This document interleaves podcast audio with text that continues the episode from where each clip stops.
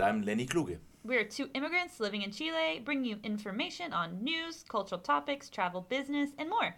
The Chile Today podcast is the first ever bi weekly English news podcast. For more information about the news topics you will hear today, check out our news affiliate, chiletoday.cl. If you have any questions, stories to share, or just want to say hi, message us on Instagram at Chile Today Podcast or email us at chiletodaypodcast at gmail.com. If you're feeling generous, rate and review us so that more people can find our podcast. Okay, we're starting. Are? We're just we might as well just we might as well just leave this shit in. There's so many movies I gotta watch. Okay, so hey, hey, Lenny, what's going on? I'm, I'm fine. How are you doing? Reminiscing about movies and series that There I are need to so watch. many movies and series we have to watch. Well, I, I'm, I mean, I'm pretty caught up, or I'm trying to catch up. I'm pretty good about movies and series, but you're real behind because you're old. I'm old and I'm busy. Excuse me. I I'm got busy shit to too, do. but I, I have important you make things. times. I make time for Yeah. important things in my life, like watching, making sure I've seen every single Marvel series that exists. God, you know, I feel like I gotta take a week off or something just to just be like, okay, now The Witcher, now Oh, The Witcher's so good. Season two of The Witcher. I don't know what, and ugh. Surprisingly, this is a podcast about Chile, not about me- media and movies. Well, and, it, can, it can be whatever you want it to be. So let's just, you know what, we're gonna change the topic now. So wait, so okay, so what have you been up to in the city these days? Oh, it's been Christmasing, Xmasing a lot. So Mm-hmm. how how was your holidays? Oh, it was it was a holiday. It was a vacation. uh, so my vacation was amazing. I went to Mexico for two weeks and I just relaxed and I slept and went on some food tours. Ate a lot of food. My pants a little bit tighter, but Mexican food. hashtag worth it. Vale la pena, as they say. Vale la pena. Yeah, and Yeah, I got that. yeah, just I was just like, I really hope our listeners, if this is the first time they don't think I actually talk like that, so I felt a little obligated to to, That's be like. I don't That's cool. actually talk like that. So yeah, I'm glad you've been you've had a great holiday. Yeah, I got a lot. I got a lot of socks for Christmas. But is that a good thing? Yeah, you know, like I, I used to think it's very cliche, which it absolutely is. But then it, it's like you can't can't do nothing wrong with socks. You can't do nothing You wrong can't with do socks. nothing wrong with socks. Surprisingly, I'm the person from the south of the. U.S. and you're not. It's just rubbing off. yeah. Let's not talk about rubbing off right now, okay? Oh, nice.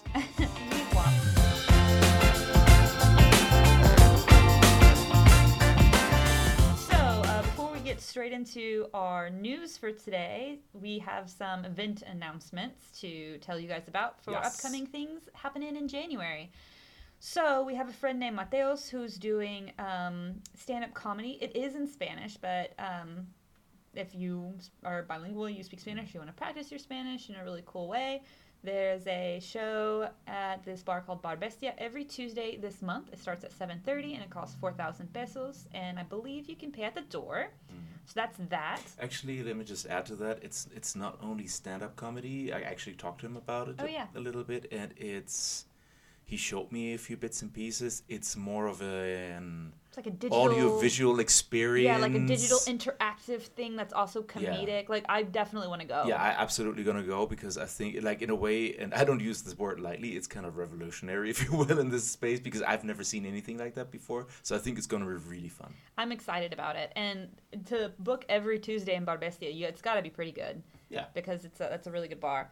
So that bar is near Plaza Ñuñoa. For, No. no, it's not. Oh, No, no, shut up, Bethany, shut up, shut up. It's it's near Metro Manuel Montt. You're right. You're right.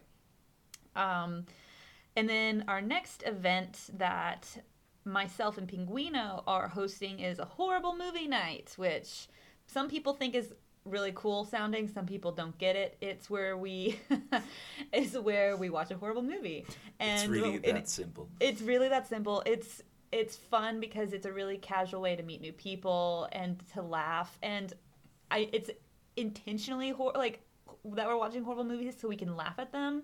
And it's a free event. It's going to be at the Black Rock on January 13th, and we're watching The Alligator People, which is a 1959 like horror movie Oh, it's situation. It is like a black and white kind of thingy. Yeah, yeah, yeah. Oh my. So it's gonna be so good. It's free, and it's you just go to the bar. You can you know drink some beers if you want, like eat some food, um, you know whatever you want to do, hang out. It's gonna be a good time. Super chill, laid back. So that's on the 13th of January.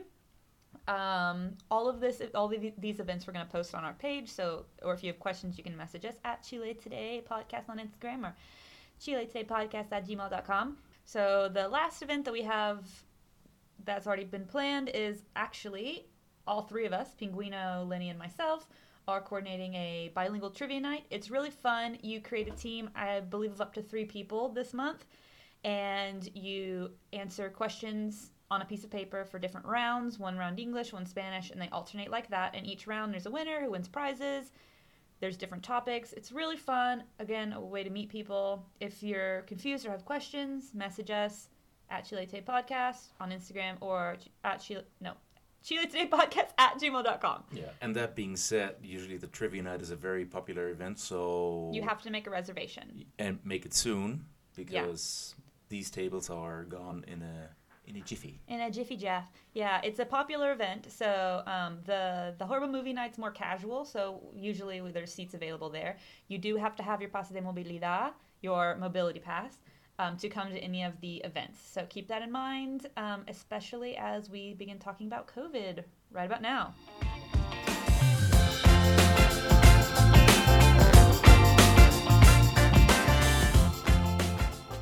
Okay, COVID news. Lenny, pull up your socks that you got for Christmas. Listen with your ears, your ear holes to our COVID news. So there's actually quite a few things to talk about with COVID. If you're living in Chile, you're lucky because we have been rated, if you don't know, the number one country in the world ooh, ooh. to live in during Omicron, or like the safest country, the country that's most ready to combat Omicron, I guess, kind of like. Yeah, I think they call it the, the COVID 19 resilience ranking. Yeah, something like that. Yeah. But this was specifically for Omicron, and it says Chile is the number one country in the world. Yeah. We're not the number one country for vaccination rates. Um, we're number four some I apparently. Read, I read number two, but I read this article today, and it was from six hours ago okay. when I was it. Was it a Bloomberg? Was it a Bloomberg study? Or, yeah. Yeah. Right. there. Well, either way, we're doing pretty good, guys. So. We're doing pretty good, whether it's two or four. Yeah. Tomato, um, tomato. Um, yeah. Uh, so we're number four in the world with um, with immunization. I think maybe one of the reasons we're falling behind is because of the third dose. That maybe they're now taking into consideration the third dose because a million Chileans will lose their mobility pass starting on January 1st because they don't have their third dose. Million Chilean. Million, million Chilean. Million Chilean. So, uh, if you are listening to this and you live in Chile and you haven't gotten your third dose, guys, you're going to lose your mobility pass come January 1st. Get on you know, it. I mean, that being said, we're pretty we're doing pretty well with the booster shot too. I mean, I think we're yeah. one of the first countries to actually have the. I mean, I got my booster. Yeah, yeah, I boosted. Like I got boosted before my parents got boosted back there in, in good old Germany. So yeah, I think that's just Chile in general, though. We're above the, we're literally above the curve. Above the fray. Above the, we flattened. Well, we flattened the curve. Um, Still doing a pretty, pretty good job well. there. Yeah, we have about we have an average of about twelve hundred ish cases per day in the country. Uh, we were down to below a thousand before Christmas, but because of elections and things like that, and Christmas, we're yeah. up to twelve ish hundred each day. Yeah, but also, yeah, I mean, you, you gotta you gotta take this with a grain of salt because like testing has gone down a lot. Also sure. because of uh, because of the the Christmas season. Yeah. Now I think we're not maybe not at an all time low, but a pretty low point in when, when it comes to testing. Uh, yeah, there's a some sometimes there's a huge turn up because nobody works on Christmas, so there's a backlog. So then. So then there's a spike. Yeah. Yeah. Yeah. No, but I, th- I think the number that you need to be looking at right now is the positivity rate, which thankfully has gone down consistently right. over the last couple of weeks. I think right as of today we are at 2.13%, which is pretty good because that one has been in decline from about 3.5 in mid-November. Mm-hmm. So not too bad, not too yeah. shabby. We have 90% of our population vaccinated with at least one vaccine, but at this point, having only one vaccine is just really not enough you got to get that. You got to get your two vaccines. You got to get your booster. I mean, obviously, you can't get three vaccines at once. So consult with your doctor for how to do that. Yeah. I'm not it. Yep. And actually, to back this point up, um, be aware that the Omicron variant is rising too right now, and you might not notice it because I've read that also a lot of the um, basically a lot of the infections are asymptomatic. Like Mhm. I read They're this. ar- really apparently like super chilled. yeah, I read, I read an article from about one two weeks ago, and they said like 50 to 25 percent of the of the infections are asymptomatic. And then I read another article today, and then that number actually went up to 34. So Yeah. yeah, I you might not even know that you're sick. Not Yeah. get tested. one of the problems, for example, in the U.S. is that there is not a lot of testing going on, and it's like ravaging the U.S. Like they have, I think they broke a record yesterday with the highest cases, but that's still with as low as the U.S. testing goes. I mean, the U.S. is very. If you're living in the U.S., I hate to break it to you, but you guys are real slow on tests. I mean, I traveled all over the state of Arkansas to get a PCR, and they were like, "It'll be ready in four days," and I'm like, "What are you talking about? How can it be four days before I get You're a PCR welcome. test? Like, what are like? I don't even understand how that can even exist. Like, how many people can you infect in four days? Four days. That's actually a lot. I mean, when I was in the U.S., it was usually ready by the next day. I mean, It's 24 hours to, and because it depends Because on the, the are, right? backlog. Well, Arkansas one Yeah, rural, and so there's probably limited limited labs Right. and all sorts of things. But I mean, and they also cost now the PCRs in the U.S. cost like over two hundred dollars, and so they're only doing rapid exams, or like most people are getting rapid exams. And as we have seen, Yeah. those rapid exams got a lot of false positives and all kinks going on. and also they don't work for traveling if you're planning on coming no, to Chile. no. For ch- coming to Chile, you can't do a Mm. rapid exam. That's something you need to keep in mind if you're planning on traveling here. You have to get a PCR, and then you got to figure out how to get a PCR quickly because um, you can't have it can't be more than what 72 hours old by the Yep. time you take off when you come to Chile, Yeah, yeah. and then you'll have to take another one when you get here. So something that was hilarious that I read in the New York Times about COVID in Chile. There was a New York Times reporter. I don't think the words hilarious and COVID should be in one sentence. No, it was okay. hilarious. Okay, so there was a New York Times reporter. He came to Chile to cover different thing. I don't know what he was covering, but he was he wrote the article about COVID in Chile. It was covering And COVID. I, I guess, but he was like, I went to a winery, and so I was like, okay, you're doing COVID in Chile, and he was like, I was so impressed that even at the winery, all the Chileans kept their masks on. They must really be sticklers for rules. And I was like, girl, no. Yeah, but he but he's he's striking he he struck a nerve there because that's actually something that I also noticed that people here keep their mask because I think you're correct me if I'm wrong, but I think you're not even legally required to wear your masks outside anymore. People still do it though, and even if they don't, nobody cares. I mean, it's not that I never see anybody I think like you without still a have to. We still have mask mandates Yeah, I, I'm, I'm I'm not 100 I'm percent sure about sure. outside though. I'm pretty Yeah? sure we still have mask mandates everywhere Yeah. because that wasn't a change when they changed the laws. Well, They said we're like maintaining mask mandates, which makes me Right. think that it's that it's still everywhere because I mm. didn't see any changes to that. Well, if you- if you guys know any any better, Yeah, write know. in, let us know. anything But you know, but be this as it may, like be it as it may, like the thing is that okay, you see a couple of guys without masks and nobody says But something, but someone the like on a bike or something. yeah, I mean, like honestly, like when I'm on a bike and I wear my sunglasses, I take off my mask because you know I'm not gonna see shit because my my glasses are gonna get all fogged Well, I up. pull. but- It's it's summer, yeah, so I'll just pull, pull my mask down, down, a yeah. little if I don't see anybody. But if I see somebody close, like I'm about to walk past Yeah. someone, I Yeah, pop my mask yeah. back on. And that's the thing, okay. My point is that like everybody still wears the mask outside. No, and nobody nobody's actually complaining about Nobody it. gives a shit. Like that's the thing. Is it's not Like this would never happen in the states or in. Germany. And I don't think it has anything to do with people being like that. That's the thing that made me laugh is I think it has nothing to fucking do with following rules because Chile does not give a shit about rules. Mm. It's more about just like it, this isn't a fucking big deal. Like wear mm. the mask. Also, I don't want to fucking get sick, and I don't want you to get fucking sick. Like. I don't think it's anything to do with rules more than it's just like why the fuck not? Yeah. What will people say when you go around Oh, Yeah. you're so right. Okay, so Pinguino made a good point. Like Chileans, we've talked about that bef- this before in um, one of our other episodes about like the things you think about Chileans or the things that are actually true or not true about Chileans. Is Chileans are very sh- like they have a lot of shame. So I think Pinguino's right on the mark when he says I think Chileans are embarrassed of the idea that somebody's going to judge them if they're not wearing a mask. But I'm not like that, and I still wear my mask Yeah, and outside. I, I think also it's not it's not a it hasn't been turned into a political issue to the same degree as it has been turned into a political issue in the U.S. or in Germany or whatever. because again, you know? nobody it's just nobody because gives a shit. yeah, because in the U.S. it's kind of like if you wear a mask or don't wear a mask, it's like a statement, you know? For it's like freedom. yeah, and it's just like no, no, it's just let's just wear your fucking mask, you know? Just don't be a dick.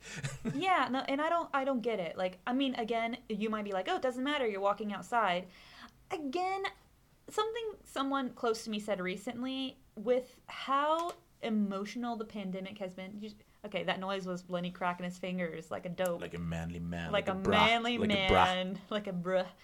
Okay, so one of my friends said that there's some, as selfish as people have been during the pandemic, it's nice to see people wearing masks because you know, like that person is in some way like respecting your space and respecting you because it's like, yeah, I don't want to get sick, but I'm also cool with you not getting sick. Because when you see somebody that's not wearing a mask in a closed space, you're kind of like, bro, okay, fuck me then, I guess. Yeah, You know? yeah. Either way, I don't know about you, but I think like right now we're doing 22. What? No. Is that okay. a song? Okay, good. like right now, we're doing we're doing pretty well. My personal outlook, and call me jaded. I think Hey, Jaded. We're gonna. Hey, oh god, such a jaded. I think we're gonna be good until like mid to end February, and then we're gonna be fucked again because then once everybody coming, uh, this is when everybody's coming back from their beach vacation. Yeah, but they've already talked about the fourth dose. We're, we're they're gonna start implementing the fourth dose Ye- post and then we'll see, and then we'll see. Yeah, but that's gonna take a while. It's not like everybody's getting the fourth dose on the same day. You know, that's gonna take a while to implement. And also, then we'll see how effective the vaccines are against the Omicron variant. Omicron. Omicron. Omicron. Well, they're saying it's pretty good, Yeah. Though. Like, I mean, I hope I'm wrong, man. it's not that I'm really I mean, betting on this. Again, COVID's gonna be in our lives forever now, and I'm I would Hmm. not like with the like.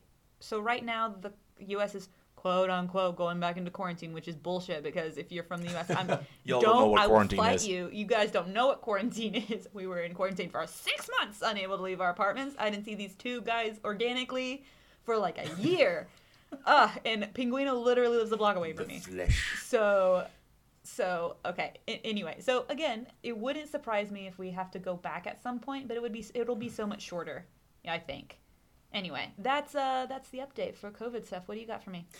Well, I got oh, man, I got so much right now, but let's talk about the most important thing. So something happened actually on December sixteenth.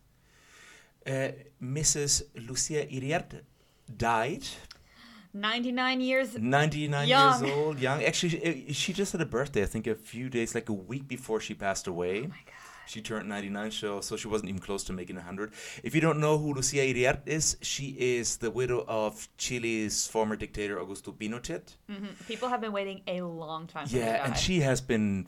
Okay, if you don't know that, like, I think she has been admitted to the ICU, like, f- throughout the last 10 years, like, And I don't know, 50 so many, times, like, and everybody's gonna so be like, is gonna. like, "Is she dead?" or, or there have been like there have been like chats. I know this sounds really insensitive, but she was like she actually helped facilitate murder of a lot of people. So for reasons that are obvious, people were really well. She was never arrested, never charged with anything. So a lot of people were like, "Just die," like, and it was.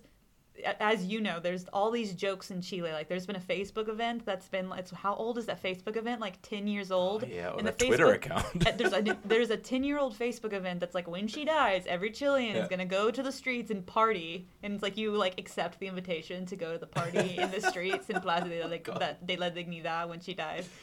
And so this was a big deal oh, for a oh, lot that, of people. that, that Twitter account that I didn't Twitter know account- about, which is like hashtag, uh, just like freely translated, has she died yet? And then it posted every day, like, no. no, Every single no, day the no, Twitter account posted was, no. Yes.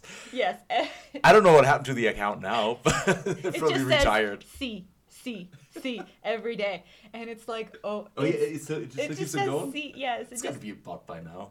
I don't. I'm. pr- I don't know. Whoever. Whoever made that was dedicated. Right. But oh my gosh, it's So, so, yeah, funny. so she she passed away on on December sixteenth, which actually coincided with the day that the political campaigning came to an end. yeah, it was like which the end was of the just like wow, though these guys went out with a bang, you know. Uh-huh. It was really Uh, she was like coincidentally shot to death. No, I'm just kidding. She wasn't. She died. She died of like, of like Of compl- old. of being old. B ninety nine. I mean, that was okay to go. You know, she was old. So yeah, so that was basically yeah the last day of campaigning and like literally three days before the run of elections, which was just Yeah. like whoa, you Which- couldn't have picked a better or worse time to die. It depends on your perspective, you know. Right, and which if you're waiting for us to talk about the elections, don't worry. That's our main Yeah, topic. that- We're getting coming. past the like other updates of news, and then our main topic for today is is Boric, Yeah. basically. And so, of course, like this whole death has sparked some controversy because, like, uh, there were a few tweets from like Boric's team, especially from Caro Ca- Cariola, who was tweeting something. She wasn't even celebrating her death. She was just like, that's this old woman. She died, and she She has done this and this and this, Yeah, and she yada yada represented yada. fascism in the country. Yeah, and then uh, Mario Desbordes from Renovación Nacional, which is the center right part, he he criticized his team for like celebrating her death, and I was like, you know, People have she been spoke- planning this celebration for like 30, like s- s- since bef- forever. Yeah, and look, like me personally, I don't do celebrating deaths. He doesn't celebrate every. Yeah, he's yeah, German. I'm, he's I'm a serious. robot. I'm a robot. No, it's just, it's just a weird thing for me to do. But I get it if people do celebrate here certain things. But like what what Karol Cariola tweeted there was not at all celebrating, and Boric No. even less so. He said something along the lines, uh, what was it? He said like. Uh, Freely translated, he said, "Lucia Hiriart died unpunished. I will not celebrate her death, but neither her impunity." That's all he said. Like, Yeah, and of course they're like, that. "How dare he?" And then of course Lucia's family was like, "We're we're in pain," and I'm mm. like, "You know what? Who was in pain? All the people who were tortured and murdered because of her actions." Okay, Yeah. so the family of the tortured and murdered people that are still alive can do whatever they want to, and Yeah. you know you don't get to bitch about it. She lived 99 years. You had her for 99 years. You know, Let go. let go. Just shut up. Shut up. Well, and Kast actually he decided not to politicize this whole thing, Mm-hmm. so he was like, "I'm not going to go to the funeral." His official declaration was, uh, "I don't he didn't go know." to the funeral. I am not surprised he didn't go to the funeral because he had to remember for the runoff he had to appeal to the center, and that would have might have you know that would have been a bad bad image for him For certain voters from the center. His official declaration was just like, "Well, I don't know the family. We don't have any connection, so you know, I don't want to. I don't want to intrude like into he this hasn't family like affair." partied at Pinochet's house. Like he Yeah, was literally one of the either, faces of the, the C movement. Okay, Yeah, whatever. yeah, but okay, so that was his take on this whole thing. But yeah, she did. She she died. Okay, well, uh, I have less. Uh, um I think less political news, which is the Enel team uh, secured green hydrogen support in Chile, which this is very dry news, but for those of you who know things about Ooh, green, green hydrogen, hydrogen. So, Enel Green Power Chile and Highly Innov- Innovative Fuels (HIF) have secured financial support for the Faro del Sur Wait, green wait, hydrogen wait, project wait, in wait, Chile. hold on, hold on. I- H, HIF. What? Highly innovative. That's actually their name. Highly Innovative Fuels. Um, That is so on the nose. I'm pretty sh- Yeah, yeah, yeah. Because this isn't. Oh man. yeah, yeah, yeah. HIF. What a name. Hif. HIF. Um, Sorry, go on. No, you're good. So uh, they've secured financial support for Faro del Sur green hydrogen project in Chile. The duo have been awarded close to one point wait nope sixteen point nine million um, through what's called the first call for green hydrogen project funding in Chile. That's Okay. a mouthful. Mm-hmm. Organized by the country's Production Development Corporation, Corfo. Enel said that the purpose of the funding is to accelerate the implementation of initiatives contributing to the energy transition to carbon neutrality.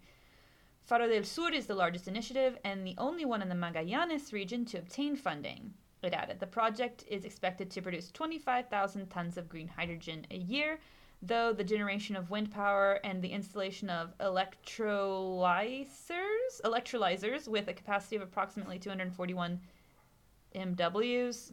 It's like Megawatts. Mega. Ooh, thank you. EGP Chile Business Development Manager Fernando Mesa said this marks a new step forward for a project that will produce green hydrogen through the wind powered electrolysis process. I don't know if that's his voice, but that's what I'm giving him. It's a process that demonstrates our commitment to promoting innovative solutions that contribute to the sustainable development of the country. HIF Totally talks like that. Yep. I don't know if you've if this is the first time you're listening to us. We're not very serious news people. We What? if you want real serious news, go to our news What? affiliate ChileToday.co. I'm absolutely serious. I'm a professional. Excuse me. I'm a professional too. Okay. Just not in this field. Just not in this field.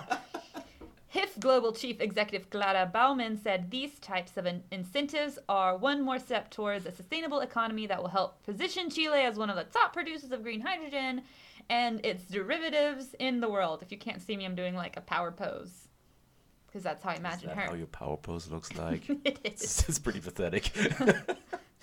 Don't laugh at me. The Corfo Fund awarded a total of 50 million and received applications from 12 national and foreign companies interested in developing and executing green hydrogen production projects in Chile. One of the requirements to participate in the process was that the projects consider an electrolyzer capacity of at least 10 megawatts. Additionally, the commissioning of the project must not take place after 31st of December 2025. So, green hydrogen For the win. for the wind. For Nice. Nice. so there we go. Uh, Chile doing what it does, which is, le- you know, leaning on green initiatives, which of course, in reality, are good investments for Chile financially. Yeah, I mean, if if if that's a win-win, I mean, if those Hey. two, pay, why not? You know, Yeah. might as well. yep, so, yep, yep. Do it. well, since you're talking about uh, what's what's the technical term? Energy carriers, energy sources, whatever. We're well, I got looking at the another. I got, got a, I got another one for you. Mhm. So you might have heard of Lipigas, which is one of the big three Yes. of big gas. Gasco, big Gasco. gas. So we got Gasco, Abastible, and then there's Lipigas. Lipigas. I don't know who's the biggest one, but they might be. I'm gonna say Gasco only because I like them. Gasco, Gasco, Gasco. The guy who goes out in the The street Gasco selling guy. the whole thing. hmm Selling the Gasco. Gasco, Gasco. Yeah. So Lipigas got slapped with a fine of 189 million pesos because what, what, what did they do? Well, they were accused of stashing away more than 20,000 gas cylinders of a, of a local cheaper competitor, which is called Gas HN, in the Maule region, like, which is down south. Okay. So what happens there is that usually customers of this local uh, of this local um, gas company, they habitually return empty gas cylinders to Lipigas reps because it's just easier. Sure. So they make use of the infrastructure, which I guess is, I mean, kind of makes sense if you think about like telecommunication carriers. They usually just also use their like each other's phone Yeah, lines sure. or whatever. I guess it's they have like kind of a similar So deal. they hid the gas cans so like to like make a shortage. Well, that's not what they said because what I Oh, no, no, we them. didn't. But you know, like it's it, it, it smelled. We fa- we yeah. we found a warehouse full of. Exactly. So yeah, so basically, the, so so the deal is that Lipigas needs to report at least once a month the number of third-party cylinders on their hands, which they didn't do. You know, Mm. And basically Lipigas had twenty thousand cylinders of Twenty yeah, 20,000 That's of- not of- like of gas eighteen. It's like twenty thousand. and Gas HN only had six thousand on stock. So Oh my god! What fuckers? and that's of course that drives up the price right because you know you have less to offer so you gotta up the price which is kind of crucial because like the gas HN is a lot cheaper than than big gas like you know Lipigas Abastible and Gasco. So like the 15 kilogram cylinder that mm-hmm. gas HN off- off- offers is about what they say like 7990 pesos cheaper than the one from Oh Abastible which is round about 20% if i got that right. So that's that's a big difference. That's a big difference. And of course, Lipigas chalks like the missing monthly report up to an administrative error, and they said that they have returned. Eighteen thousand or twenty thousand. Well, they, no, no, the miss they, that they didn't report it. They said, okay, that my bad doesn't happen again. But they said that, that they've returned all the cylinders to Gas which according to them were exactly two thousand three hundred sixty-eight. They don't really know what happened to the to the, other like seventeen thousand something. Yeah, it's no, just like them. It's not very believable if you ask me. No. But Well- talking about collusion, yeah, and well, and you know, the another thing that is kind of horrible about the thing is people who have to use those gas canisters are not usually people from really nice like. It's poorer people typically are the ones that have to buy, or people who live in older buildings have to use those gas and canisters. they're happy if they have, a cheaper alternative. Yeah, of course, hmm. because the times in my life when I've had to use Gasco or whatever were the places, the times ah, when I Gasco. lived in older buildings or neighborhoods that were poorer, and like in the regions, a lot of people in the regions use gas canisters to heat their homes or to run their grills or in the sticks. yeah, like and so it's not like we're not talking about like they're just taking advantage of everyone. They're it's a targeting specifically like poorer people who that twenty percent up they feel that twenty percent bump Yep. really really like Yeah, significantly. I just they just didn't probably they didn't like another company undercutting their prices. Ugh. That's that's how this sounds to me. Okay. But yeah, you got something else? Yeah, so um, sad news. The Chilean government is declaring a state of emergency, or not a state of emergency, but an emergency for forest fires yeah, no, yeah, please state not of- again. Not again. There's already a state of emergency for the South, but this is a different emergency because of forest fire, fires. What? Forest fires in the central and southern parts of Chile. So, if you know anything about Chile, you know that we have a big problem with forest fires because we have had droughts for a long time. Um, so we're having them again. Mm-hmm. Our annual forest mm-hmm. fires. Well, if you're from California, you'd be like, you call that a forest fire? I mean, I don't know. That one year we had to have people from all over the world come with their tankers to like put out the mm-hmm. fires. What was it, 2016? Like, we gotta be in California. What are we doing here? yeah, it was like 2016 or 17 that we had people. We had like they requested firefighters from like Spain and Mexico and the U.S. Mm. and they like people donated planes to like put them out. It was so bad. Yeah. Yeah, Australia. So many things. Yeah, no, I think this year it's actually. I- I've read somewhere that it's 300 percent more than last year.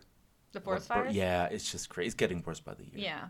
Oh yeah, yeah. No. Climate change is real, people. Yeah, I think we just have less things to burn now because everything just burned down. Okay. it- uh, like honestly, at some point, I'm just like, you hear like about forest fires in different regions of the world every year, and they say every year it's getting worse, and I'm just thinking, Well, how do like, we have grass? yeah, it's like, uh, how do you have anything left by now? This has been going on forever. Well, you know, we've talked about in our environmental episode about the reason we have so many forest fires in Chile is not just due to the drought, it is also due to the dictatorship post uh, posting what planting too much millennialism planting eucalyptus trees and pine trees which grow really fast uh-huh, but they did it for industries but they're ex- they suck the water out of the ground uh-huh. to the native trees, which are more resistant to the forest fires, but the pines and the eucalyptus burn very quickly, and they're not native to Chile. Did you not know this? I, You didn't listen to our episode. That was before Lenny's I time. did, I, I did, but I, but I can't, you know, I don't remember everything. Okay, Sorry. well, the dictatorship posted this to like create a lumber industry, and now it's contributing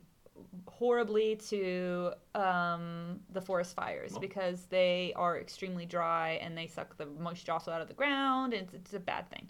The more you know. The more you know, the more you grow. So, anyway, in the wake of massive forest fires in Quillon, in the Ñuble region, um, Chilean Agriculture Minister Maria Emilia Undurraga declared an agriculture emergency on Tuesday. Local authorities reported that several regions face an extreme crisis of water due to lack of rainfall, resulting in the rapid spread of forest fires. Undurraga said the country is affected by 179 forest fires, which have reached over two- 20,000 hectares of land between the center and southern parts of the nation. She said, after consulting with the Emergency Operational Committee, we have decided to decree an agricultural emergency for the Quillon um, Comuna, which has 2,100 hectares affected as a result of the forest fires that have affected the area. That was her tweet. So, Minister of Interior Rodrigo Delgado also arrived in Quillon on Tuesday. So that's this past Tuesday, so it would have been the 28th, um, to take stock of situations and lead an emergency committee formed to deal with the forest fires. It is necessary here to mention that due to the possibility of disaster, several regions across the country are under different types of alerts, and of many other regions that have been marked at the maximum alert level. Most fire incidents occur in sparsely populated wooded areas, putting the urban areas at risk as fires can quickly expand to nearby regions if preventative measures are not applied. So, according to the Chilean government, the main cause of forest fires is low humidity and high temperatures. And forest fires to 2,100 hectares and five houses were consumed in Quillon and in La Araucana. El, it says La Arau- Araucana. Araucanía. No, it says Arau- I've- Okay, it's it's the Araucanía, but this was Ah, okay, this article was- spelled it wrong. Right. How dare you, New York Times? The fire ravaged around 12,000 hectares of forest and destroyed small farmers' crops in the area. This year, the country has reported 49 forest fires so far, 20 of them still active as of yesterday. Not fun. Not fun. Not That's not hot. Man, yeah, no, I couldn't imagine living in a. Yeah, that is it. This, oh, god damn it. It's getting late, people. Yeah. we spent two hours trying to get the sound to work, so I'm a little delirious. And the, the puns come to the surface. Yeah, the puns right up there. So, yeah, that's fire. That, that, that's, that's, That's fire. Um, we're on fire. that's word fire. Um, do you have anything else for news before we jump into talking about the presidential election? Yeah, actually, I got a, I got a few short, so short, quick points which might be of interest to some of our listeners. So, let me start with the with the fact that the period for renovation of ID card has been extended again. You know that like some of the ID cards that have been that expired in like 2020, the government actually decreed that you don't have to renew them right now because of you know pandemics. Mm-hmm. so you can like wait until 2021 and they extended it again now make no mistake this is only applies to Chilean nationals. For some reason they did not include foreigners in that one so i don't know why. Even for even residents? even residents yeah that's what i read. I mean like you you can't be a foreigner and have a carnet if you're not a resident so No, yeah. so yeah true. so it's late yeah so basically, but if you're Chilean and you're listening to that, so he, okay, like listen up, this is getting complicated. It says like ID cards with an expiration date between March and December 2020 or and 2021 will be valid until the same day on the document document, but for the year 2022, and for ID cards that expired or will expire in January or February 2020, 2021, and 2022, it will be extended until the same day as indicated on the document, but but for the year 2023. So So you might want to rewind and listen to this a couple of times because it's I don't know why they made it so complicated, but it is. because it is. hashtag Chile. Yeah, I'm kidding. So yeah, so that's one thing. My carnet's been expired for like two years because I'm still in tramite with my visa. So it's just like Yeah. chilling, Ah, expired. God, yeah. No, actually, I renewed mine last year because I had to renew my passport too, and I like didn't want to risk that they at the embassy they would uh, say like, yeah, that's a no go because the carnet is expired. You know. So You don't have a Chilean passport though. no, no, no, my German passport, but they ask for your Chilean carnet for some reason. Yeah, that's weird. Because I also renewed my passport I last guess year. every, every country has their own rules. and they there, didn't care about my. They were like, "You're American. Give me your social security number." And, and then What- what's this, what, what's this it country you're living in again I- called? oh, they had also like six different documents that had the exact same like spelling and like the exact same document, but the title at the top of the page was different. And I had like kept filling out the wrong one, and they were like, "No, it's the form 16-1. I'm like, "But they're the exact same form." And he's like, "Yeah, but it has to be form 16-1. Like, but it's the exact same form. What's the matter with you? oh god, you gotta love bureaucracy. Yeah, Mm. yeah. No, but uh, I renewed my carnet, and that was actually. I mean, I still had to yeah, make an appointment for like I don't know, two months in advance and whatever, but it, that went actually pretty smoothly. I was I was surprised. Yeah. Well, I think I, hit, I, I, you know, mine was super fast, but I think I hit it because I hit it during phase one in 2020, Ah, yeah. like right before the rush. Now apparently there's a backlog that's insane. Mm. At least in the U.S. I bet if you got it done here though, it'd be faster than if you tried to do it. Well, in you still gotta stand in line and everything, but once it's your turn, they go like, okay, uh, please hand me your old carnet. Look at the camera, picture here. What's your your, your fingerprint, your signature? Okay, come back next week. Yeah, I think it And boom, depends. that's it. I think it depends on the country, right? So, because mine, of course, I had to take my own picture, like I at a don't know. Sorry, talking about the. oh, the carnet thing. right. Oh no, no, yeah, that's easy. Oh no, no! Renew my German passport. That was a completely different oh, story. Oh yeah, let's not get Yeah, into no, that. Then. please, no. We don't have the time for that. So, that is that. Uh, another thing that might be of interest to to Chileans who want to travel to the U.S. anytime soon, in spite of the pandemics. There has been fake news going around that Fake the news. visa waiver program that Chile is a part of, also known as the ESTA, E-S-T-A, has been cancelled because uh, communism. Oh you my know, my suegra, my boyfriend's mother, freaked out because Boric got elected. We went to see her like two days later, and she was go- she's in the U.S. now, so she was gonna go to the U.S. And she was like, "They canceled my visa waiver, blah blah blah blah blah." And I was like, "Tatiana, no, they didn't." And she was like, "Yes, they did. Look at this." And it was like a screenshot of somebody else's like WhatsApp. phone, WhatsApp.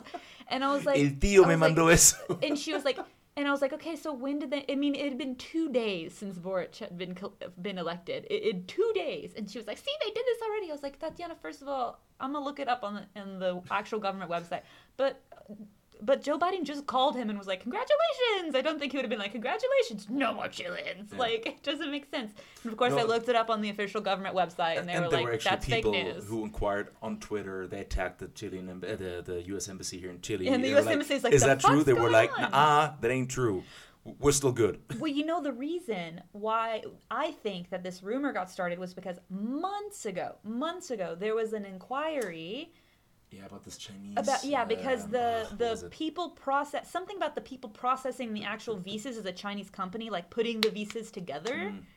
Like is a Chinese company, so the U.S. like made an inquiry about like what was going on with that, and then the risk if the inquiry went badly would have been the visa waiver program ending. Hmm. So somehow these, of course, nothing happened, nothing came of it, They but somehow these like- wires got crossed. Yeah, I know they were like Visa, China, communism, Boric. China, communism, Bam! Boric. And Full I mean, circle. My suegra was so confident, like she was like, like kind of like filing her nails, drinking tea, like, see what your president did. See, I'm sure. And and, and my boyfriend was like, so when do you think this is gonna come into effect? She's like, I'm sure it's March, because as if you don't know, that's when Boric takes office is in March. And of course, I looked up the government website, and I was like, no. Also, just just Tatiana, don't don't believe things. They're like a screenshot of somebody's WhatsApp. That's like somebody's like a meme. Like, just look it up on the U.S. website. That's easy. Just do that. I just love this uh this this meme, the card player who was just goes like he just slams the card on the table. You seen that? And there was like this whole thing. Uh, the other card players are like the family chat, and then the guy that slams the card on the table is like my aunt with fake news that somebody sent her to on that sent she sends to the WhatsApp family chat. Like bam. I just don't understand. Like, it is 2021. How people run with that kind of thing. Because It's- anytime somebody tells me anything like that, again, I have the same reaction my suegra said. Because my suegra was like, the Visa Waiver Program. And I was like, really? Immediately popped out my phone and started Googling yeah, it. but you're a millennial. Like, But I don't we- but you understand don't how- have. She doesn't have the same kind of media education as we did. You know. I, I guess I get that, but also she's constantly on her phone. Spend two seconds verifying if the stuff like two seconds, especially since she was about to travel to the U.S. She was like fine. Try, she was researching different ways to get visas, so she can spend hours doing that Yeah, and no, not two seconds Yeah, but I to go googling if it was here. even I, don't- I don't think. I don't think it's not that she's not able to do it, but I think I, I, I just guess that this generation is just still wired in a way that okay, if if if like information comes to me through channels that look more or less official to my brain, like I, why would I question Well, that? okay, I like guess. I, I, I guess it's like I don't know. I'm like an armchair psychologist here, but it's I, I just I mean again I sure millennial education whatever just I'm like you should you're you're suspended from your phone Tatiana for a good few days. go to your room. Go to your room. How dare you? And this woman also has told me that I've posted fake news before when I've posted something from the New York Times, and I'm like, I'm no, I, Mainstream media, man. no, because it was like, of course, it was like an article about because she's right, like she's like Kast supporter kind of situation, and it was like an article about the human rights violations that were happening in Chile, and she was like, no, this is not true, and I was like, okay, well, the like International Human Rights Watch says it's true, so I'm gonna go with what they say. Okay, I'm gonna go with what they say. Yep, makes sense. so, anyway, what else do you got? Yeah. Well, uh, there is actually a new holiday in the making. Holiday. A holiday, holiday, a holiday in the Holiday. making called the National Day of Democracy, which just basically the lower house just passed a bill that would make October 25 a national holiday, and the day commemorates the Marcha Más Grande de Chile, the biggest march of Chile, on October 25, 2019, in which more than 1.2 million people participated, as well as the referendum on the new Pinguino was there. constitution in 2020. So you take your pick. Basically, commemorates both things. How am I in Mexico and the bill will be passed on to the Senate now and will be discussed there. And Pinguino was there at the march. Were you not there? I and I wasn't. I know I wasn't there. I think I was How in. Uh, yeah, I don't know. What was I? I wasn't don't there. I know. wasn't. I was also. So I was in Mexico when La Vieja Lucia died, and I was in Mexico during the biggest march of Chilean You was in history. Mexico then too. Yeah. We've been to Mexico a lot lately. Well, I, I have a timeshare in Mexico. Or I don't have one. I didn't Oh, buy I it. have a I timeshare. inherited it from my. I know. oh, right? that's even worse. I know. I'm a horrible person. So.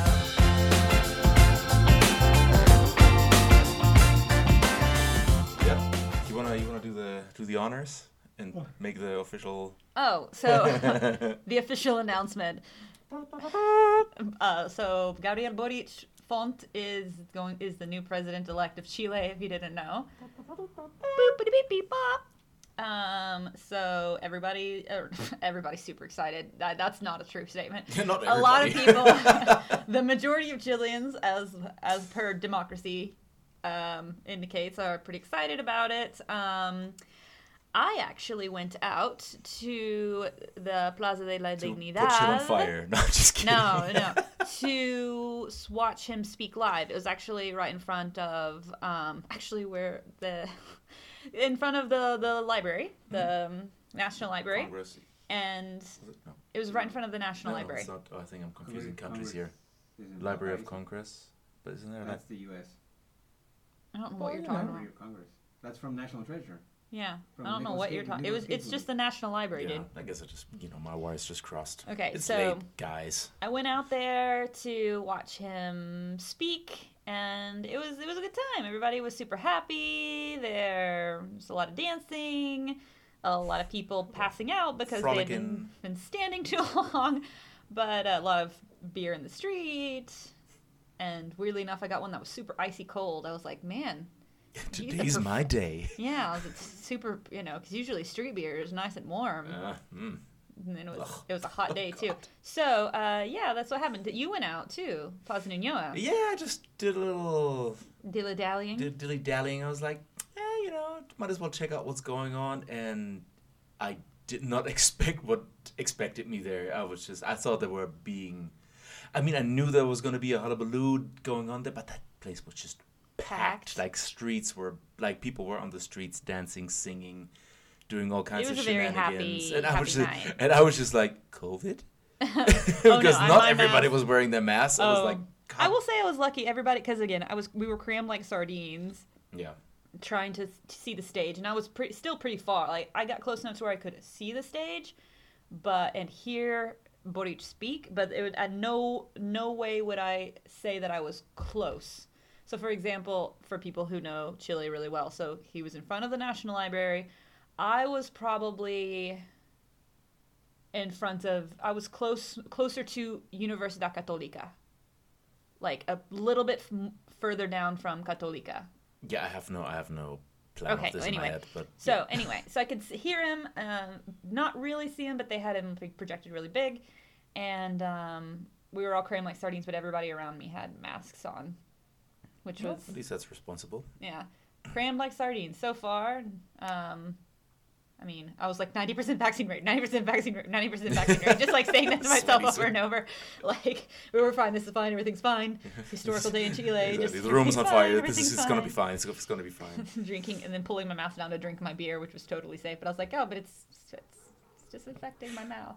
So yeah, so that was a very roundabout of saying that Boric is the new president of the of the country. So he won uh, with uh, 55.87 percent, while his contender Jose Antonio Kast got merely 44.13 percent, which is Merely. an 11 percent breach. And this has been an election of records. Like first, like at 35 years young, uh, Boric is the youngest president in the history of Chile.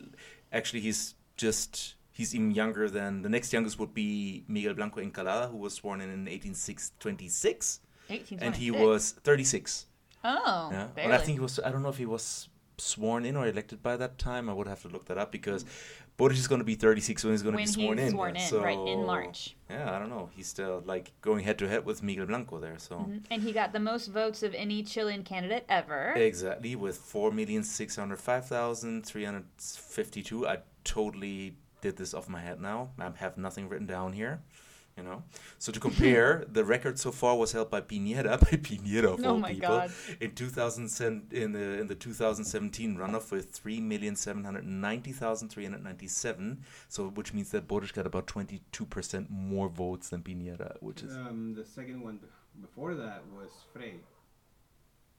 before Piñera or yeah, but I think that was when the vote was Yeah, it was obligatory. Yeah. Yeah, so- no, no, no, no. But actually, yeah, yes, but um, I actually checked the numbers there too, and yes, the the vote was there was mandatory voting, but the thing is that it, that didn't mean that everybody of age had to vote. You had to r- enroll, and then once you're enrolled, there was no way out. You know, but like Like the way they do in the U.S. because because another record that we have here because this was also the this was also basically the the election with the most overall votes cast no pun intended in, in any election Even with- the apruebo rechazo. yeah even even that which was eight like eight million three hundred three hundred twenty eight thousand seven hundred sixty one and actually I compared this to early elections even when it was still mandatory and they, they didn't even come close Hmm. they didn't even come close because not as many people enrolled there so yeah I've done my research people He did his research. Yeah. Pinguino, back so, off. yeah so but as you said like this Pinguinos are fact checkers, so that's why if you hear us talking to it's gonna come back to bite me in the ass yeah, if you point. hear us talking to Pinguino and you don't hear him, it's because he like stops us and is like, "No, guys, look," and then yeah you're wrong and then we're like, "No, wait." yeah So he's a fact checker. but you already checker. mentioned that like to compare the second Stop place tapping on the table, I'm just very Leonard. Passionate about these things, numbers, numbers. and stats. You know, that's what's what gets my juices flowing. So to compare, like the second place takes the the 2020 referendum uh, had an overall of seven million five hundred sixty two thousand one hundred seventy three votes, which is uh, something like eight hundred thousand fewer than what Boric. Um, no, not Boric, but like this last run of election. had. Right. So. Yeah, and curiously enough, you know what didn't happen? What the did happen? Parisi effect didn't happen. I'm. I mean, you know. I mean, it happened to Boric, if you will, you know, but it, which is funny because a lot of people. Okay, look. So yeah, so that's this really nice saying in Chile, which goes, uh, "Después de la guerra somos todos generales." After the war, we're all generals. Mm-hmm. And I totally want to say that. Oh yeah, yeah, I could totally see that you know, coming. Know, of course, Boric was going to win, but then I'm probably going to listen to earlier podcasts, and I probably had my doubts about this. So I mean, everybody I think that I've talked to pre because here's the thing is so many people thought Boric was going to win, but there was so much fear like and so much shock after Kast beat him during the the primaries and Mm. Boric is the first ever president to win when he lost the primaries.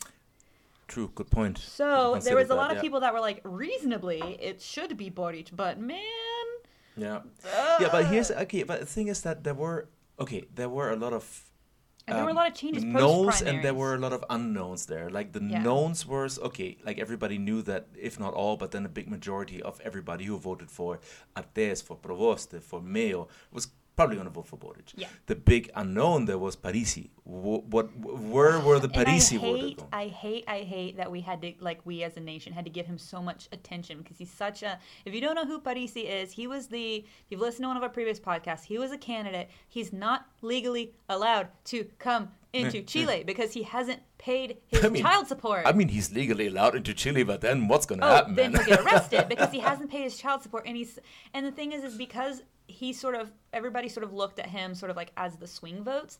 Everybody was like, "Oh, what's gonna happen?" And he like invited Boric and Kast to be on his podcast and was like throwing his weight around and like acting like a big big dude. And then in the end, it like Actually, one one of the what one, one of the columnists there in the Chile Today, he he put it in a very nice way. He said like, and the third place was was taken by a YouTuber who hasn't set foot in Chile in a decade. Yeah, 'cause he just called him a YouTuber. It was like, yeah, that's kind of like sums it that up. and also he's such an asshole because like okay so he hasn't paid his child support that's that's shitty and then after the election he goes as far as to say like there's nothing for me in chile anymore i'm not returning i'm like bitch you have Yeah, kids yeah, here yeah, exactly. Oh, man, you I have kids Yep. he I read that literally said there's nothing for me in Nothing. chile and his kids like And, uh, sitting in front of the tv like Dude, I was planning on saying this. I was like, okay, no, I'm gonna take this out of my docket there can because you it's too long. But yeah. oh my gosh i cannot with that man like I have nothing in he's, he's Chile. gonna be dad now.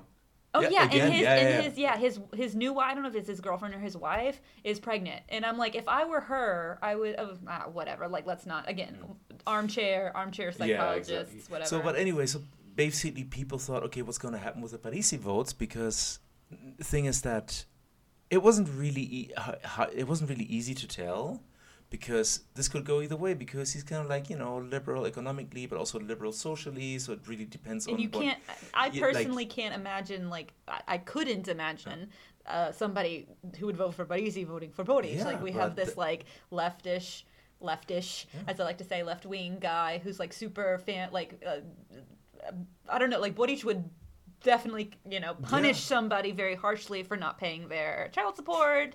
You know, kinds of things like that. Like that's a weird swing. Yeah. And even Parisi himself, he did endorse Kast. You know, he was like, "Yep, nope, that, not gonna, not gonna." Because Boric would not like pescar, yeah. like he would not, he was not gonna go on that podcast. He was not gonna pay attention to Mm. Yeah, but I mean, it was, it was kind of, it was kind of like you could see it coming that Parisi was gonna endorse Kast.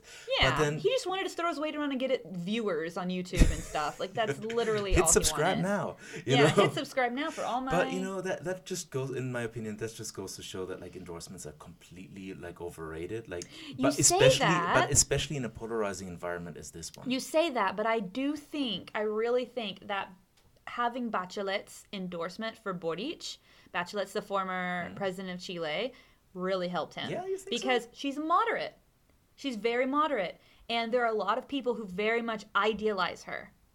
And so she came out like I apparently on the right because I've I've friends who worked for the Boric campaign. Like apparently that was like a huge thing like in uh, for their campaign when she came out and was like publicly I support Boric because that happened like only a few days before the the actual election, like the second Hmm. I'd be, election. inter- I'd be interested to see like a like a like a um, an an um, ah, what you call it, encuesta, a. Uh, a questionnaire, like a poll. A poll, right? Um, not that I don't take you by your word, but I would like. Oh, Would be, sure. it would be interesting to Don't see the me by my stats on that.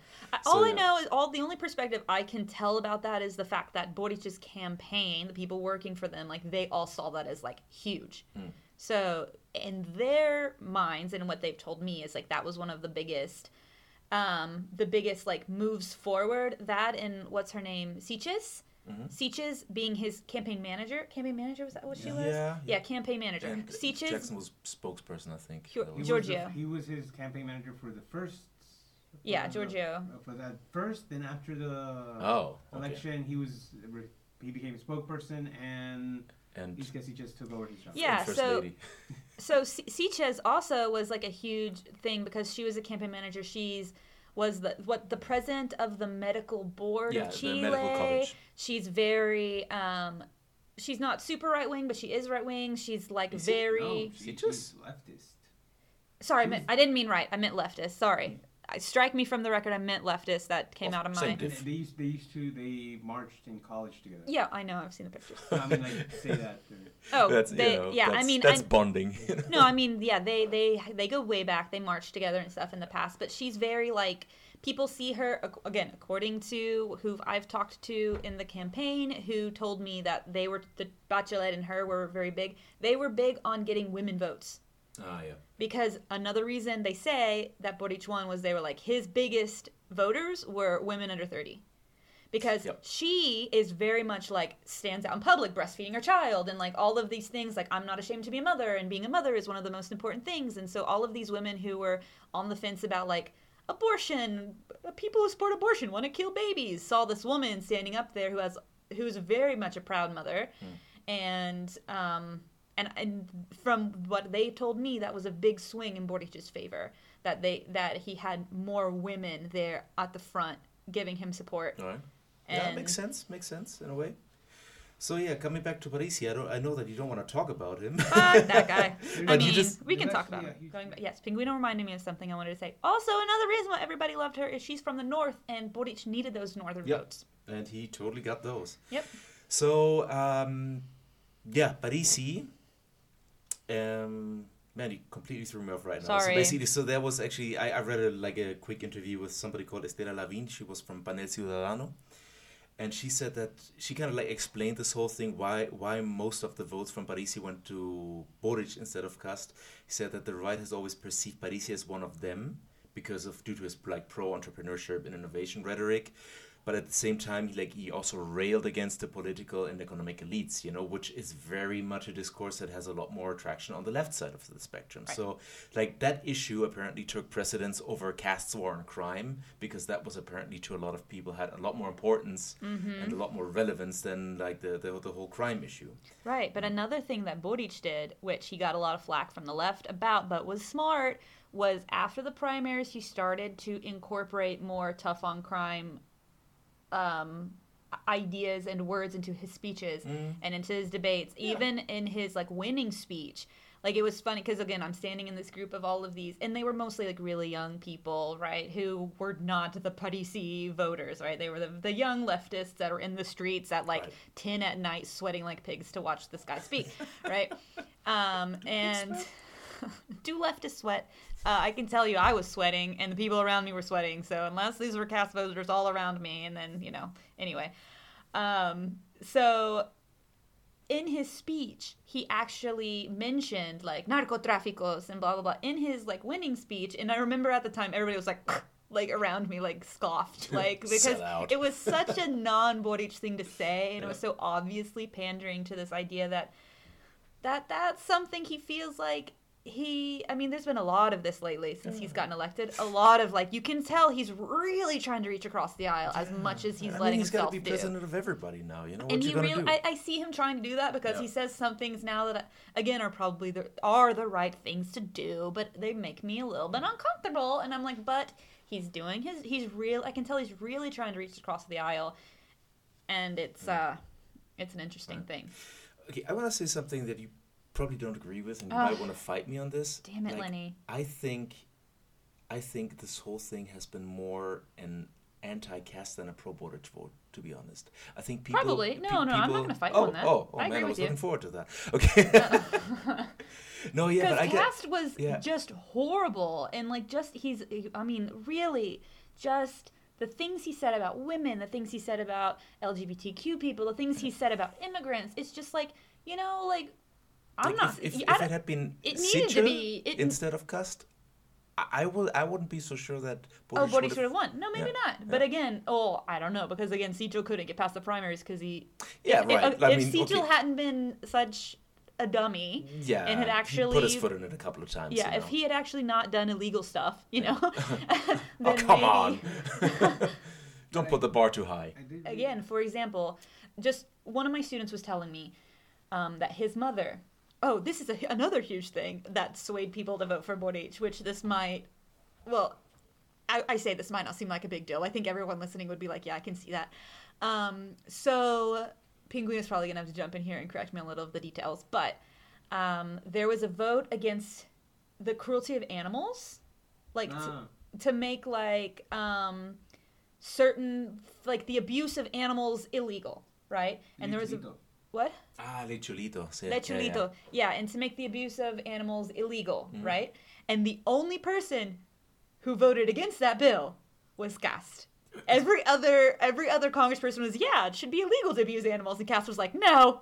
Yeah, yeah and he. What was his reasoning? It was something very Oh, I outlandish. saw the video. There was a video where he explained why, but it, uh, Like it's not necessary because. Because people, I don't know. people don't do it because people's liberty to be able to decide about. I, I don't know. people's liberty to be able to decide if they hurt. Man I should be get it. above animal. Anyway, so You know? my student said like his mother voted like went out, does not vote, went out and voted for Boric, the first leftist candidate she's ever voted for, because Kast voted against the animal cruelty bill. And I was like, okay then. So like you saying That's like what it takes. I mean you by me. you saying that it was more against Kast than for Boric. So I, I believe I mean this woman was like, I'm not voting for a guy that thinks that it's okay to be cruel to animals. Yeah. And like, yeah, and of course now we have Brownie, Of course, we, We have to mention Brownie. the first dog. the first dog. So Brownie is the first dog his of Chile. Account. He's adorable. He has his own Twitter and his own In- Instagram. Oh boy.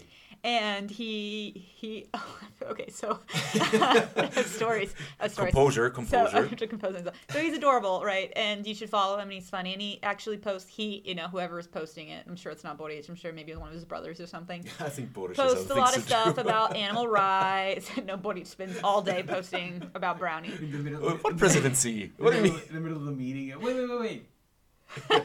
It's like, you got you got a cabinet to form. Like what are you what are you what are you Oh, talking man, about? He's, that that man has been working like nonstop because like he's been tweeting all the time. Oh man, he's working. Okay, I mean as he's supposed to. So what I was gonna say is, whoever is running Brownie's page, which I I guarantee it's not Boric because they posted this video of Brownie, um, and the it was like running around the background, and the song is "He's a happy dog, he's a happy dog." But if you listen to the lyrics at the very end, it says "He's such a happy dog. We're gonna cut off his balls, and in ten years we'll put him to sleep." And I was like, Oh my god! Oh my god! Oh, did that I was like, oh, oh my god! I don't think they listened to the lyrics. I mean, of course, the lyrics were in English, and You're I gonna was, happy dog fine. That, and in, enough. we'll cut off his balls, and in and in ten years we'll put him to sleep. And I was like, holy sh- nope, they did not.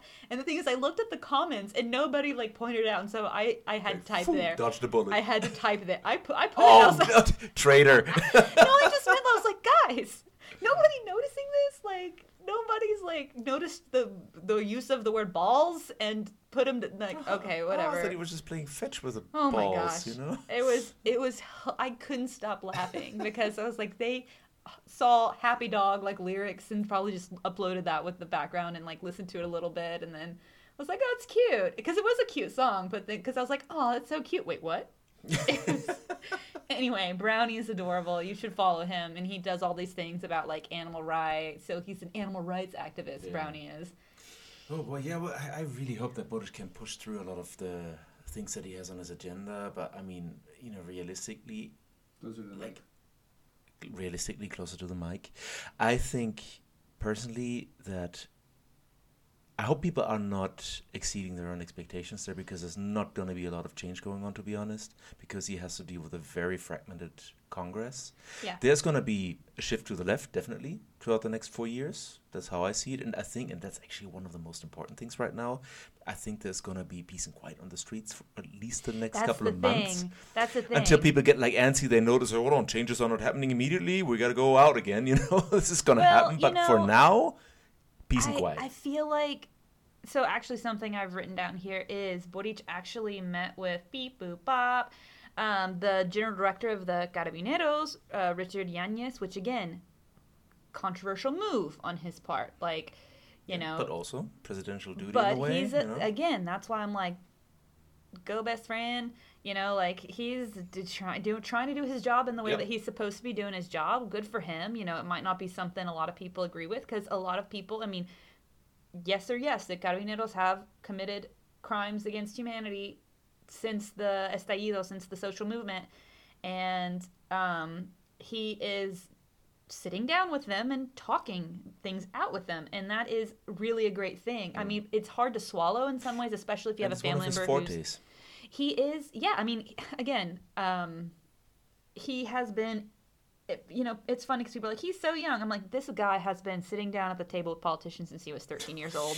No he has been in the room with politicians since he was 13 years old. In the room where it happened. in the room where it happened the room where it happened. And he i mean so he's not he's not intimidated. He's gonna do what he needs to do. And that's impressive. Like i get it it's uncomfortable. It you know it kind of makes me go Ugh, a little but it, it's what he's supposed to be doing so he met with Yanez and um, he said, Boric said, regardless of the criticism that I may have and the improvements that the institution has to have, we have to make them together with the Carabineros. And that is what we discussed with the general director of the Carabineros, Mr. Yanez, today. So he's going straight to the top and being like, this thing's got to change. But I think that it is really a smart move from him because again the there's he's being very diplomatic about it and i think that's the best way that he's going to provoke change in chile right now And this is also a great signal, and actually, I'm going to get to that point more specifically a little further on. But uh, this is what he's doing right now. He's basically sending out signals saying, "I'm not a radical leftist. I'm not trying to overthrow the system here. Yep. I'm trying to aim for peace and quiet. Don't worry, Chile's not gonna, you know, burn. yeah Please come back and bring your money." yeah i mean because he's not stupid like he is you know he's a he's a modern day leftist Right. so he knows how things work um, and you know it's been the thing is is the, the only people that are scared of Boric are people are chileans right Are people living in like- kidding. no i mean seriously because like the, the rest of the world is not like is not like shying away from him canada is reaching out the us has reached out france has reached out germany's reached out all of the, even bolsonaro has reached out like people from all over the world are congratulating Boric and Yeah, well, I think Bolsonaro says congratulations to the Chilean Sure. people. no, no, no. I 100% know that was through gritted teeth from Bolsonaro. But what I'm saying is the world's not scared of what's happening in Chile. Only Chileans are because they've been listening to this discourse from Kast yeah, for the past year And that only Boric is going. No, not only that it's Kast. so ingrained in this culture that like everything left of center is communism. I mean, because again, it, there's it's the history of this country, right? That's And how center you. is way to the right. Yeah. I mean, it's the history of this country, right? So you can't you can't maintain the type of dictatorship they maintained for so long and then almost like win the C vote without having a really good propaganda machine. Makes sense. I mean, they Yeah. had the best propaganda machine supported by one of the most powerful countries in the world. So, so that's neither here Yeah. nor there. But Boric went on to say, back to the Paco thing. Boric went on to say that regard. Uh, sorry, nope, that was what I already read. He said um, that they have the peace of mind right now. The Carabineros, in particular, something that worries Yanez a lot is the issue of pensions, which I'm not quite sure why they he was he wanted to talk about pensions, but that's what the the what Yanez wanted to talk about. And he said that he was worried, and he, and Boric told him that he wasn't going to do anything foolishly and insanely Foolish. that everything is going to be discussed together with many people involved. People are very scared about their pensions because that's one of the things Boric is targeting uh, immediately is the the like AFPs. the pension? Ah, okay, not not just for the carabineros. Yeah, Well, that's yeah, that is a big issue. Actually, people have brought this up. Like, you need to tackle this because this is a this is a hot button topic. That's actually get, getting to that. So, um, but sticking with the Carabineros thing, um, so many things to talk about. yeah. So Boric wants to re-found the Carabineros to re-establish rights in the institution because, from his perspective, one of the reasons why the the institution is doing so many bad things is because from the beginning of the training all the way to where they get on the streets, it's just not working anymore. So he just wants to sort of refound them because again they were refounded on a very violent in very violent discourse Right. so like refounding them and maybe a discourse of like um, instead of like keeping the peace protecting people right coming at it from a different angle. And he Boric said a reform of the carabineros is required and the general the general Yanez tells me that they are very available to have this conversation and not only a declaration of good intentions but to execute them. I'm like damn! Yeah, I mean, what else was he gonna say? well, no, but I think again, these conversations are being had, and the general could have been like, "I really don't think this is going to work. Like, I'm very hesitant." Da, da, Please da. escort Mr. Boric out of the building. Right? Yeah. Like, or he could have refused to to talk with him, right. especially because again, Boric is the face of the estallido. Yeah. Like one of the faces, really, and they had a meeting, and apparently it was fruitful. It, again, I think it's a good sign. Cautiously moving forward. Yeah, no, no, again, I totally uncomfortable. It's kind of an uncomfortable thing to say because you're like, okay, so this institution has committed human rights. It's done some really horrible things, and now the president elect from the left is talking with them like, okay, make sure you're not, you know, because he still wants to represent those victims, right? But he also knows Yeah, that he has a bigger job. there. He has a bigger job Mm. to do. So Yeah. anyway, so um, pensions related to that. Okay, so Boric was talking about Piñera's um, pension reform, saying that it is bread for today and hunger for tomorrow. It's called the Universal Guaranteed Pension, the PGU, and is it's an economic aid of 185,000 pesos for all adults over 65 who belong to the 90% of the most vulnerable population. I could talk about how that wouldn't work for an hour, but anyway, so what Boric wants to do is to mm, again, there, it's okay. So let me just say what G- Giorgio Jackson said. He tweeted, "We want to advance in higher pensions and in greater coverage, but the project that the government presented has no financing." Which is fiscally irresponsible and may leave a financial hole for the next government.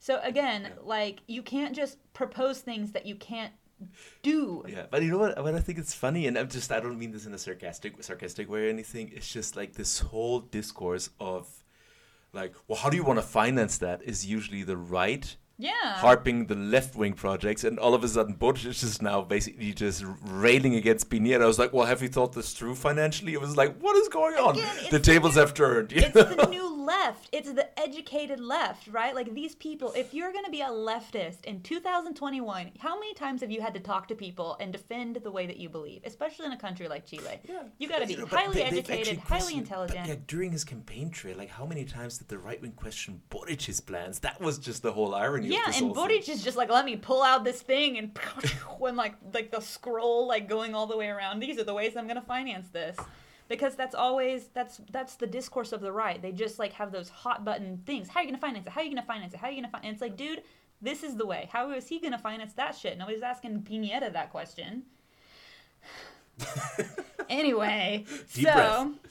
Boric said, I believe that we all agree that we have a duty um, to improve the pensions of the Chileans and that there is no political fight that justifies the fact that Chileans who have worked all their lives should continue with misery, miserable pensions.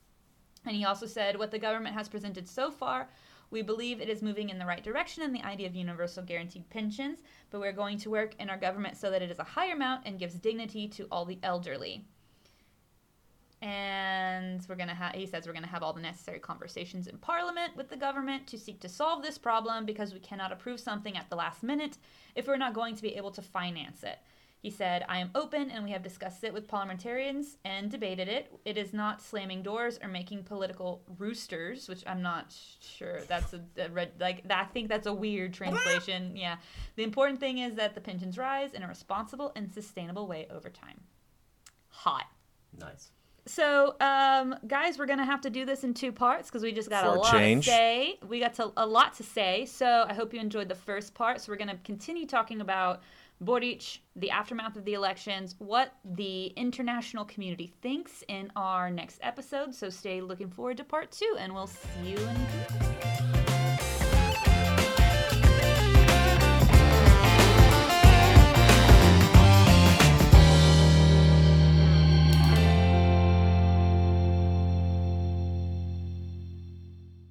The Chile Today podcast is produced and edited by Podcast Pinguino Diego Rivera, and it is starring Leonard Kluge and Bethany Francis.